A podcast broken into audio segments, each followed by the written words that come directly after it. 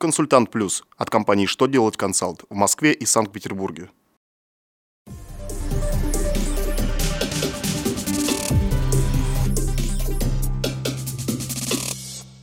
Добрый день! Для вас работает служба информации телеканала «Что делать ТВ», в студии Ольга Тихонова. В этом выпуске вы узнаете, по каким ка бэ ка перечислять взносы в Пенсионный фонд в две тысячи шестнадцатом году, как законодатели собираются усовершенствовать условия труда, когда компенсации сотрудникам при увольнении не должны учитываться при налогообложении прибыли. Итак, о самом главном по порядку. Минфин передумал менять ка бэ ка на уплату страховых взносов в Пенсионный фонд. Напомним, что в июне две тысячи пятнадцатого года финансовое ведомство внесло изменения в ка бэ ка по уплате страховых взносов. Было установлено, что с первого января две тысячи шестнадцатого года взносы на выплату страховой части трудовой пенсии будут зачисляться на два ка бэ ка.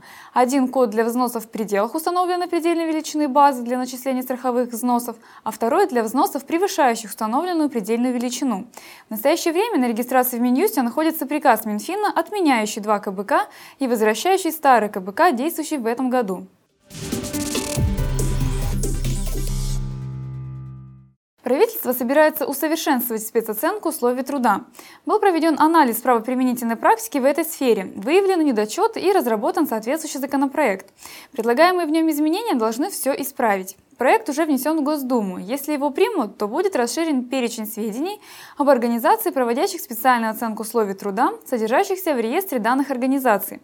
В проекте предусмотрено и определение возможных действий эксперта, проводящего специальную оценку условий труда для выяснения вредных и опасных производственных факторов.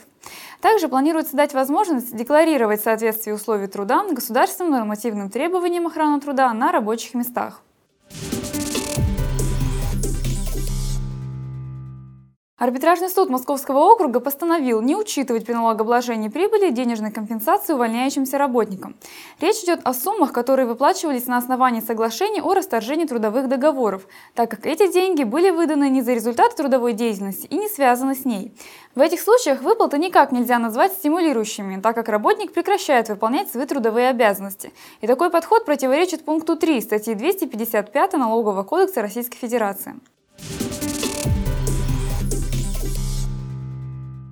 На этом у меня вся информация. Благодарю вас за внимание и до новых встреч!